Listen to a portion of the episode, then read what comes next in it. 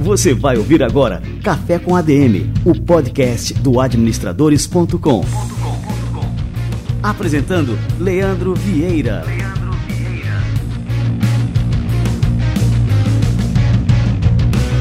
Fala galera, está no ar mais um Café com ADM, a sua dose de cafeína nos negócios. Estamos começando o nosso episódio número 290. E no episódio de hoje nós vamos aprender a como fazer um rebranding matador, ou seja, um reposicionamento de marca. O mercado ele é muito dinâmico e muitas vezes exige transformações radicais na marca e no posicionamento dos negócios. E eu vou receber aqui o Oliver Zselinszky Haider, que é gerente de marketing institucional da Porto. E ele vai explicar como foi conduzir uma transformação na marca de uma empresa com 7 décadas de existência. E ele vai falar também sobre os desafios desse processo e como garantir que o público tenha a mesma percepção da nova marca. E olha só, um conteúdo como esse que você vai ouvir no Café com a DM de hoje, você só encontra nas melhores aulas de MBA das melhores escolas de negócio. Então fica ligado que você vai aprender muito daqui a pouquinho com o Oliver Zselinszky da Porto. Muito bem, galera. E aí, você já segue o Café com ADM no Instagram? A gente está por lá há pouco tempo e queremos você com a gente. Siga agora mesmo o Café com ADM e aumente o nível de cafeína do seu Instagram.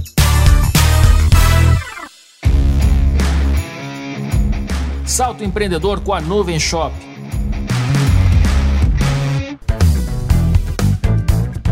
Quem quer ter mais independência e ganhar seu dinheirinho fazendo o que ama, tem no empreendedorismo uma ótima alternativa. Hoje você pode vender de tudo sem ter um ponto físico e com um investimento inicial muito baixo.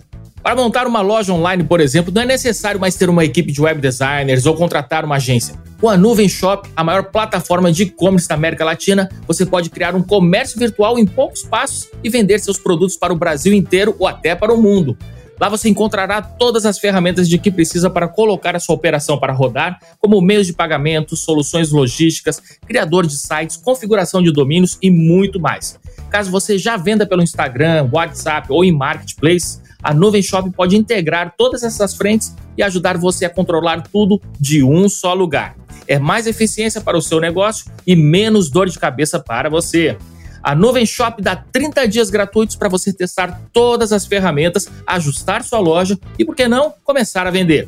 A partir daí, a mensalidade passa a ser de R$ 40,90. Acesse o link aqui na descrição e faça o seu cadastro. Mostre ao mundo do que você é capaz e crie sua loja online na Nuvemshop.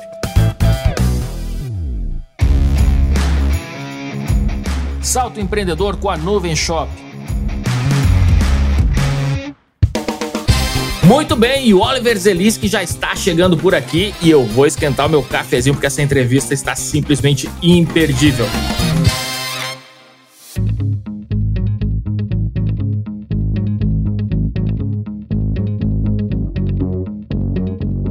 Oliver Zselinszky Haider é gerente de marketing institucional desde 2021 na Porto. Ele é graduado em publicidade e propaganda pela Fundação Armando Álvares Penteado. Tem mais de 10 anos no mercado de marketing corporativo e tem experiência com branding, conteúdo, comunicação e experiência. Oliver, cara, que honra te receber por aqui. Seja muito bem-vindo ao nosso Café com a DM. Leandro, obrigado pelo convite. É um prazer enorme estar aqui. Vamos lá, vou bater um papo aí sobre esse novo momento, tudo que a Porto vem passando. Novamente, é um prazer estar aqui com vocês. Que legal, Oliver. Oliver, começa contando então um pouquinho pra gente aqui sobre a tua trajetória, para o pessoal te conhecer um pouco mais, né? Como é que foi a sua caminhada até chegar à gerência de marketing institucional da Porto e quais são os desafios que você já encarou por lá até hoje? Eu tenho uma história um pouquinho até diferente de alguns profissionais, dos meus colegas. Eu comecei a minha carreira como jogador de futebol profissional. Então, aos 12 anos, comecei na categoria de base do Palmeiras. Aos 17, eu fui para a Europa. Fiquei 4 anos jogando em uns times da Série B italiana e na Bélgica e na Alemanha. Nossa, cara. É engraçado, assim, geralmente não tem muitas pessoas, assim, principalmente na publicidade, no marketing, que tenham passado por isso. Depois decidi voltar. A minha família sempre foi muito conectada com comunicação. Meus pais tiveram uma agência nos anos 90. A minha mãe ainda até hoje é diretora de arte, foi modelo por um tempo. Meu pai é fotógrafo, minha irmã é fotógrafo. Tinha um avô que era artista plástico, então comunicação sempre esteve presente na minha veia. E foi quando eu decidi seguir a carreira de publicidade. Não quis ir para fotografia e quis ir muito mais para o lado de comunicação, de experiência, que é algo que eu sempre gostei muito também, né? Esse relacionamento que as marcas criavam, né? Tinha uma atração muito forte por marcas, e viver esse mundo foi super legal. Depois disso, eu vivi muito em agência de marketing digital, onde estava ali num top, né? Num boom das redes sociais, no Instagram começando a bombar muito, influenciadores surgindo, então foi super legal trabalhar nesse meio, atendendo clientes super legais. Depois disso eu fui para o mundo de cliente, onde a gente fica aqui do outro lado da mesa, né, parte mais estratégica de negócio, mas também vem sendo super bacana. Eu passei por empresas como Nubank e a XP, onde também trabalhei na área de branding, na área de marketing institucional, onde olhava tanto para a marca institucional, para a holding, né, como no caso até da XP. A reconstrução da arquitetura de marcas, né, validar e verificar se a marca tem consistência, as questões institucionais de marca também, como marca empregadora, próprio engajamento interno, comunicação com colaboradores. E tanto na XP quanto agora também na Porto, que eu vou contar um pouco mais para frente, a gente fez uma reconstrução de marca. Na Porto a gente tem assim, enormes desafios. Parece que eu tô cada dia aqui no day one, no primeiro dia de trabalho na Porto, porque sempre que a gente olha para qualquer lado, para qualquer oportunidade, assim, ainda tem um mar de oportunidade. Por mais que seja uma empresa de 76 anos, a Porto tem um espírito assim, de uma empresa muito jovem, de uma empresa muito moderna, de uma empresa dinâmica. Então isso vem sendo super legal. Acho que aqui o grande desafio agora é a gente conseguir também, né, na mente do consumidor, mostrar que a Porto é mais do que uma seguradora, mostrar que a Porto vai além de produtos e serviços para seguros e que ela pode estar presente aí na vida do consumidor, na vida dos brasileiros em diversos momentos, né, da jornada da pessoa. Seja ali com o primeiro cartão de crédito, primeiro carro, apartamento com fiança, empréstimo, seguro de vida, previdência, né? Então tem uma série de oportunidades que a Porto tem para o consumidor entender todo esse nosso ecossistema. Então agora esse é o nosso grande desafio de marca, que a gente vá além, né, dos seguros. E Oliver, conta agora um pouquinho para a gente desse momento da Porto, né? Como é que vocês chegaram a essa conclusão de que a Porto precisaria passar por um rebrand, né, um momento de uma reconstrução da marca? Foi uma demanda do mercado ou foi só uma questão de ajuste interno que tornou essa mudança necessária? O rebranding em si, a mudança da logo, da marca, eu sempre falo bastante aqui, ele é só a cerejinha do bolo. Tem um trabalho muito grande por trás de construir uma plataforma de marca, né, revisitar a arquitetura de marca Porto. E foi uma demanda tanto interna nossa, assim, como um novo momento de marca, né? A Porto, com 76 anos, ela já mudou, se não me engano, 6 ou 7 vezes de logomarca durante esses 76 anos. E quando a gente foi revisitar essas marcas, né, o período, o quanto que elas foram reconstruídas, elas acompanhavam muito as mudanças das gerações, né, o comportamento das novas gerações, né, até chegar agora a ser uma geração muito mais digitalizada, uma geração mobile first, uma geração que está 100% online. E a Porto veio evoluindo também nossa marca como um todo com isso. Então, tinha esse momento nosso, né, de reconstrução, de inovação. E por outro lado também, né, vindo do mercado, da provocação de que a Porto já é mais que uma seguradora, que nem eu falei antes ali, né? A gente tem, sim, 3 verticais hoje de negócio, né, que é a Porto Seguros, a Porto Saúde e a Porto Seguro Bank. E a gente precisava mostrar isso para o consumidor. O consumidor entendia muito como a Porto, a gente é top of mind em seguros, né, tendo um amplo market share, né, no mercado de seguros, mas como que a gente faz agora com que o consumidor entenda que aqui também ele pode ter o seguro de saúde, o seguro odontológico, o cartão de crédito, o consórcio, previdência. Então a gente reconstruiu toda essa arquitetura e novas marcas para as verticais, pensando nisso. Como que o consumidor vai entender a gente como um ecossistema de produtos e serviços para a vida dele? Assim, esse agora é a nossa grande missão. A gente até brinca aqui que a Porto também vem se digitalizando, se transformando, né, internamente na cultura, e que a gente está cada vez mais indo para uma direção de ser uma life tech, né? E esse é um termo que, ainda, pelo menos eu ainda não escutei no mercado, de posicionamento de empresa, né? Você vê muitas fintechs, né, que surgiram nos últimos anos, muitas insurtechs, que são um conceito também crescendo no mercado de seguros, e healthtechs, que são empresas também de tecnologia no mercado de saúde. A Porto por estar presente em diversos momentos. Como holding, a gente vem se posicionando até como uma life tech, e esse é o nosso grande ambição, assim, de marca para os próximos anos. Mas voltando à pergunta em si, foram os dois mundos, tá, Leandro? Foram desde a gente se provocar, a gente já era carinhosamente apelidado por Porto, né? Então, assim, o próprio colaborador, o corretor, o cliente, muitas vezes, a gente foi muito embasado, muitas pesquisas para chegar até a tomar essa ação de transformação da marca. E Porto já era a maneira carinhosa como os nossos clientes nos chamavam também. E é uma tendência das marcas irem cada vez mais reduzindo, né? Daqui a pouco se torna só a nossa velhinha ali, quem sabe um dia. Oliver, e conta pra gente aqui quanto tempo durou esse processo, né, de transição de uma marca que, como você falou, né, tinha já 76 anos, é isso? 76. Mais de 7 décadas, né, de martelando ali na cabeça dos consumidores. E conta pra gente quais foram os desafios, né, que você enfrentou ao longo desse processo, né, dessa transição. Foi longo, e de fato tem que ser um processo longo, assim, não pode ser algo feito às pressas, porque tem que ter muito embasamento, né, quando você vai reconstruir ou construir, né, mesmo partindo do zero, uma arquitetura de marca, uma construção de uma marca, assim, ó. Outra coisa que eu falo assim bastante é que a marca, né, o nome em si, pode ser qualquer um, né? Estou dando um exemplo, a XP. A XP surgiu da própria decisão, ele, acho que o próprio Guilherme Benchimol, né, se eu não me engano, da história que ele contava. Qual vai ser o nome da empresa? XPTO.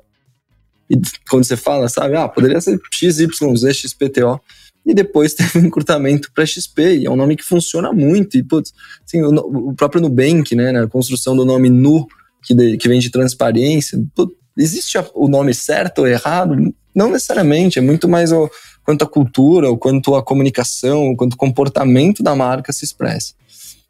Então foi um trabalho que a gente fez por mais de um ano, assim, a gente começou esse trabalho no início de 2021, comecinho de 2021, para lançar a marca agora nova em abril de 2022. Foi mais de um ano de trabalho, muitas pesquisas com o consumidor final, com o corretor, que é um público muito importante para Porto, né? Então o corretor tem um papel muito relevante no nosso segmento e também na história da Porto, e público interno. Então, assim, foi um processo moroso, mas que faz sentido, tem que ser, assim, no meu ponto de vista. Claro que com maior eficiência e velocidade possível que a gente possa, mas com certeza de que a gente está indo para o caminho certo, né? Porque construir uma marca na mente do consumidor hoje em dia é cada vez mais complexo, né? A gente vê muitas marcas, muita comunicação, muita propaganda, muito comercial o tempo inteiro, em todos os meios. E como se destacar perante a tudo isso, a sua marca, o seu comportamento é muito importante. Então, o logo em si, né, a marca, a gente não ser mais como holding Porto Seguro e agora ser Porto, eu falo, ele é o de menos, assim, poderia ser só um P, poderia ser só a vela que a gente tem hoje no nosso logo. E aí, por trás disso, né, o propósito, os nossos valores, a forma como a gente se comunica, as nossas ações, né, que a gente fala muito de também sustentabilidade, ações de ESG aqui na Porto, de patrocínios que a gente agora está entrando. Então, tudo isso faz parte da construção da marca, né, ou desse rebranding, dessa reconstrução desse novo momento.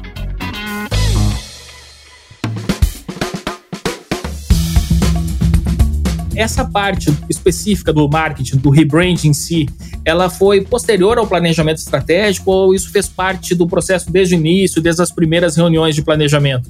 Não foi literalmente posterior, ele andou em paralelo, né? A Porto ela já se posicionava ao mercado antes, até nas nossas divulgações de resultados, quando a gente, a cada trimestre, comunica ao mercado os resultados da empresa. A gente já se comunicava e dividiu o resultado em 3 verticais de negócio, né? Seguros, saúde e serviços financeiros. Então, a gente já vinha construindo essa questão de ter uma arquitetura com verticais para o mercado, para o investidor da Porto, assim, para o consumidor final que ainda não, né? Então, essa estratégia de construir um ecossistema com verticais já estava sendo planejada, já vinha sendo feita. E como a gente ainda carregava o nome seguro, né, dentro do nome Porto, por mais que Porto Seguro não necessariamente remeta, né, ao produto seguro, e sim ser um Porto Seguro para as pessoas, né, daí que surgiu na nossa história o nome, ele ainda era muito forte, porque era o nosso principal produto, é o core da empresa. Então seguro era tinha ali, nas pesquisas a gente encontrou bastante disso, que ainda remetia a Porto Seguro como uma seguradora. Então, a gente queria quebrar esse conceito de que o cliente entende nós, conhece, né, a Porto somente como seguros. Então, obviamente, a gente precisaria passar por uma reconstrução de marca, mas ele foi quase em paralelo e também um pouco após essa decisão estratégica. E a construção dessa marca, até é muito engraçado contar isso, porque ela foi feita já praticamente em maio do ano passado, quando a gente lançou a primeira campanha, que é Quem Tem, Porto Tem. Por nós já sermos chamados, né, tanto no mercado, quanto cliente, quanto o próprio colaborador de Porto, a gente teve a liberdade de ir para a campanha, assim, nível nacional, em diversos meios, nos falando Quem Tem, Porto Tem, que é uma campanha que a gente chama do cético. Odiado a adorável, que ele questiona Porto de tudo, até convido vocês a assistir, que ele questionava sempre o cliente, mas a Porto não é só seguro para carro? Aí o cliente falava, não, a Porto tem também cartão de crédito. Aí o outro cliente, a Porto também tem carro por assinatura. Identidade visual também a gente já veio se atualizando, né? A própria forma de comunicação, com um tom de voz muito mais leve, muito mais... para um lado de humor, de felicidade, do que a Porto vinha se comunicando, ou até mesmo como o mercado segurador se comunica. Então, em maio do ano passado, já foi ali um start para toda essa construção que a gente lançou em abril no Porto Day. Então, foi um processo de mais de um ano, mas que andou muito junto ao planejamento estratégico de negócio, assim, então não consigo separar tanto as coisas. A gente sabe que uma marca não é só o seu logotipo ou um nome, né? É um complexo de significados, de símbolos, de experiências e histórias. Quais são os principais critérios para uma transição de marca bem-sucedida que garanta que nenhum desses elementos se perca no caminho, Oliver? Construir, de fato, uma plataforma de marca, né? Que vai desde da brand idea, que a gente chama, os valores, o propósito da marca, né? Ter um manifesto bem claro e toda... mudança ou nascimento de uma marca, ela surge muito de dentro para fora. É muito a cultura que a sua empresa ou a cultura da sua organização, ela é o reflexo do que a sua marca vai ser lá para fora, né? Então, o primeiro ponto, assim, que eu entendo que deva existir uma consistência e tem que ser necessariamente, né, atrelado aos seus valores, à sua cultura, à forma como você se comunica, né? Hoje, nem nunca, acho que deu para enganar o consumidor, né? Hoje as pessoas têm muito acesso, então isso precisa ser muito bem estruturado, desde você construir, entender como que o seu público interno se comporta, o que você passa de valores internos e como que você quer comunicar isso ao mercado, como que você desenvolve produtos, né? Qual metodologias que você usa, como que você pensa na sociedade como um todo, o cliente de fato está no centro da sua organização. Então a marca hoje, e produto, e serviço, e atendimento, é um mix, né? Você não consegue mais separar e falar, nossa, eu acho aquela marca muito legal, mas quando você vai ser atendido por ela, é muito ruim a experiência. Isso automaticamente impacta na sua imagem sobre aquela marca, né? E é uma área de atendimento, é um papel de atendimento fazer isso, né? Então, de novo, volta para a cultura da empresa. Eu gosto muito daquela marca, mas vou usar o tênis daquela marca e o tênis tem uma qualidade ruim, ele estraga... Automaticamente você conecta aquilo, a imagem, a percepção que você criou daquela marca. Então, você ser muito justo, né, e honesto aos seus valores internos, você também se organizar de forma que a sua cultura conecte ao que você quer construir como marca é muito importante. Então, para mim, esses são os principais passos, assim, ter isso muito bem estruturado, muito bem claro, muito bem alinhado internamente, ser verdadeiro quanto a isso, né? Então, acho que são esses pontos, para mim, que garantem que uma marca vai ser reconhecida no mercado, né? Tendo arquétipos muito fortes, né? Que hoje a Porto ela tem um arquétipo muito forte do prestador e do herói, que são arquétipos de marca, onde nós entendemos que o prestador tem de fato esse papel, e nós temos prestadores de serviços, né? Que são os nossos prestadores que vão à casa das pessoas, ou os que dirigem nossa frota, o guincho, né? Que trocam pneu numa estrada, ou o próprio jet ski que a gente tem lançado, que durante as enchentes ajudou a salvar pessoas, tirar as pessoas do meio das enchentes. Isso é muito genuíno da Porto ter uma prestação de serviço muito forte. Então, o herói é a mesma coisa, que é um arquétipo de postura, de estar ali numa posição mesmo de salvar. E quando a gente fala, de fato, do nosso serviço, a gente tem esse papel, assim. Acho que eu já escutei, até mesmo de familiares meus, mesmo antes de trabalhar na Porto, de que, nossa, a Porto me salvou. A Porto me salvou abrindo a porta da minha casa, com um chaveiro que eu chamei às 11 da noite. Ou me salvou no meio da estrada, quando meu carro parou de funcionar. Então, Muitas pessoas já escutaram essas histórias e isso é muito rico. Isso é marca para mim, isso que constrói marca, né? Na verdade, a forma como a gente presta serviços ou como a gente consegue nos desenvolver assim na mente do consumidor. E a gente tem até uma brand idea nossa que ela não é nem divulgada tanto ao mercado, serve muito até muito para inspiração interna ou para quando a gente for construir campanhas, que é realidades fantásticas. E ela veio muito dessa questão de transformar realidades, coisas do cotidiano, do dia a dia, como furar um pneu de um carro ou precisar abrir a porta com um chaveiro, em experiências fantásticas. E isso surge muito do que o nosso time de prestadores, do nosso time ali de serviços entrega, que é quando o seu carro tem um problema, a gente automaticamente, isso veio de um insight de um próprio prestador, dá um lanchinho para a pessoa. Então, muitas vezes isso não necessariamente vem de uma ação de marketing, e sim uma ação genuína de cuidado. Então, isso é parte da cultura da empresa. Então, não é o marketing ali criando algo lindo, maravilhoso, algo mais verdadeiro para o consumidor.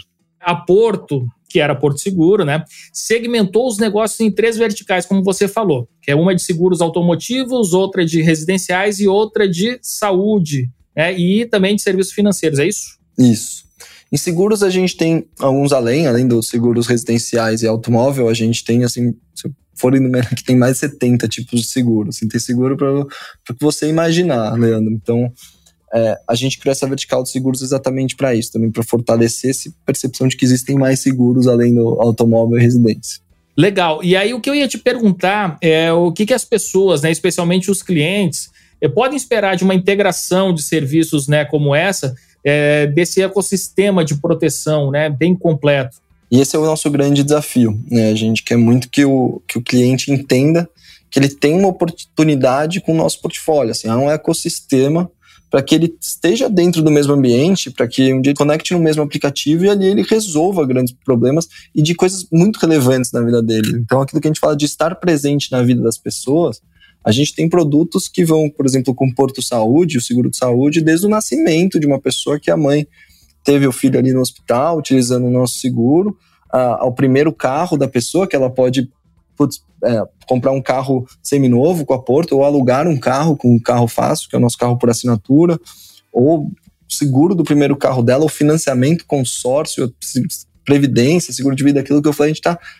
E esses são momentos muito importantes, né, da sua vida, né? Quando você começa pelo Google a buscar qual é o melhor carro para ter, qual deve ser meu primeiro cartão de crédito, a gente está presente com o produto e serviço. Então a Porto tem um papel relevante ali na vida das pessoas e a gente quer que ela entre, né, que seja pelo Porto Seguro Bank, né, com uma conta digital no futuro, ou por um cartão de crédito, e isso ela entenda que ela vai ter uma série de atributos, de outras ofertas de produtos e até benefícios para ela, por ela já estar dentro desse ecossistema, para outros produtos, como seguro, como saúde, como odonto, né? Como, ao mesmo tempo, você pensa, putz, eu tenho um cartão de crédito que me dá benefício no meu seguro de residência, no seguro pet, né? Que é uma tendência também, ou no meu carro por assinatura, quando eu tenho cartão de crédito da Porto, eu também tenho benefício, ou está tudo conectado no mesmo ambiente.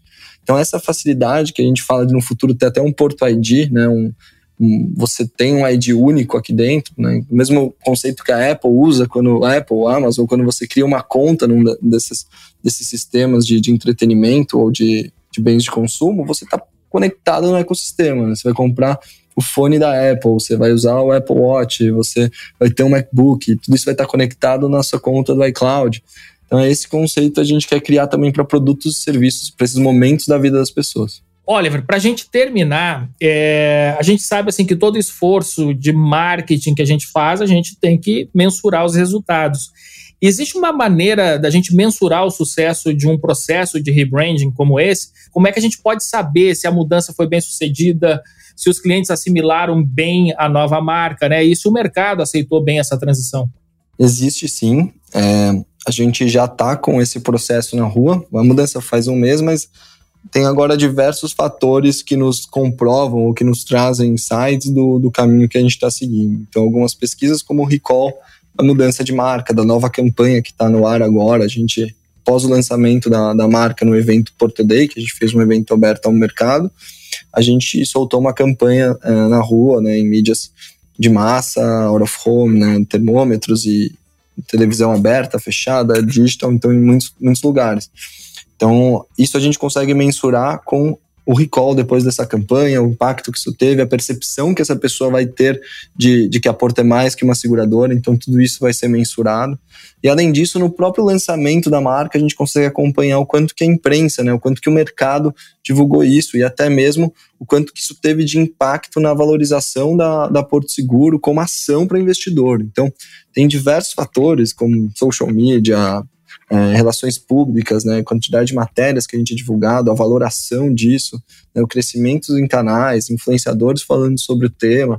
Então tem fatores mais conceituais também ali, né, de percepção do público, e você pode mensurar isso até de uma maneira interna, né, como que o seu colaborador achou sobre isso, como que o corretor, que é um canal importante para Porto, achou sobre isso, como o cliente reagiu nas redes sociais, né. Então tem métricas hoje de ferramentas que te trazem até a favorabilidade, né? O quanto que foi ali uma percepção de felicidade que a pessoa teve ao assistir ou dessa sua nova marca, quantidade de reclamações ou de elogios.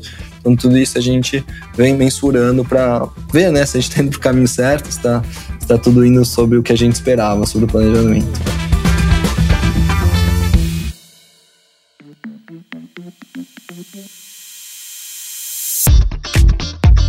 Muito bom. Ô, Oliver, cara, eu não sei nem como te agradecer aqui pela aula que você deu aqui pra gente. Isso aqui foi um estudo de caso, enfim, que os nossos ouvintes vão tirar muito proveito, né? Então, assim, pra gente refletir sobre as nossas próprias marcas, enfim, pra quem for passar por um processo desses, né? Tomar uma decisão de fazer um rebrand, né? Fazer de forma bem feita, e o caso de vocês aqui é realmente perfeito, né? De uma das maiores empresas do país. E eu fico muito orgulhoso de poder oferecer esse conteúdo, né, para os nossos ouvintes, cara. Muito obrigado mesmo, viu, Oliver? Obrigado a vocês, Leandro. É uma honra para mim também estar aqui, para Porto, né, falando em nome da Porto. A Porto está cada vez mais aparecendo, né, no meio da vida das pessoas, também como marca. A Porto também teve um perfil de marca low profile por muito tempo, hoje a gente vem sendo procurado, visto, falado, então é muito importante estar aqui para mim e para Porto. Então agradeço vocês e, quando precisarem novamente ou quem quiser me contatar, fica à vontade pra gente contar mais. Se deixar, eu fico falando, Leandro, aqui até amanhã, assim, a gente não vai conseguir dormir contando história. Perfeito. Eu brinquei aqui no começo do episódio, antes da gente começar a gravar, que o mais difícil dessa entrevista é ser pronunciar aqui o teu sobrenome. Então eu vou repetir para a turma, porque realmente é muito difícil. Oliver Zselinszky Haider. Então o pessoal vai ter que ver na descrição do episódio para ver como é que se escreve para poder te procurar aí, viu, Oliver? Ótimo. Obrigado, Leandro. Valeu demais, Oliver. Foi uma aula e tanto aí, cara. Valeu demais mesmo, cara.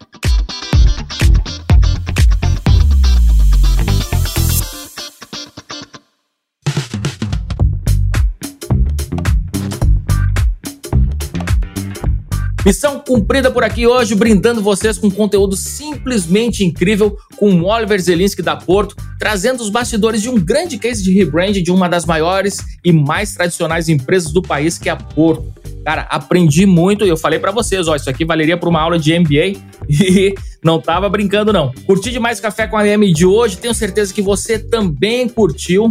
Compartilha esse episódio se você tá aí, por exemplo, no Spotify, que é uma ótima ferramenta pra seguir o Café com a ADM. Tem um botãozinho de compartilhar, só clicar ali, você já pode escolher qual plataforma você quer compartilhar, seja o WhatsApp, seja nas suas redes sociais, onde for. Compartilha com quem você sabe que vai tirar muito proveito desse episódio, assim como eu tirei, eu tenho certeza que você também. Combinados, então? Galera, na semana que vem a gente volta com mais cafeína pra vocês. Então até a próxima semana e mais um episódio do Café com ADM, a sua dose de cafeína nos negócios. Até lá!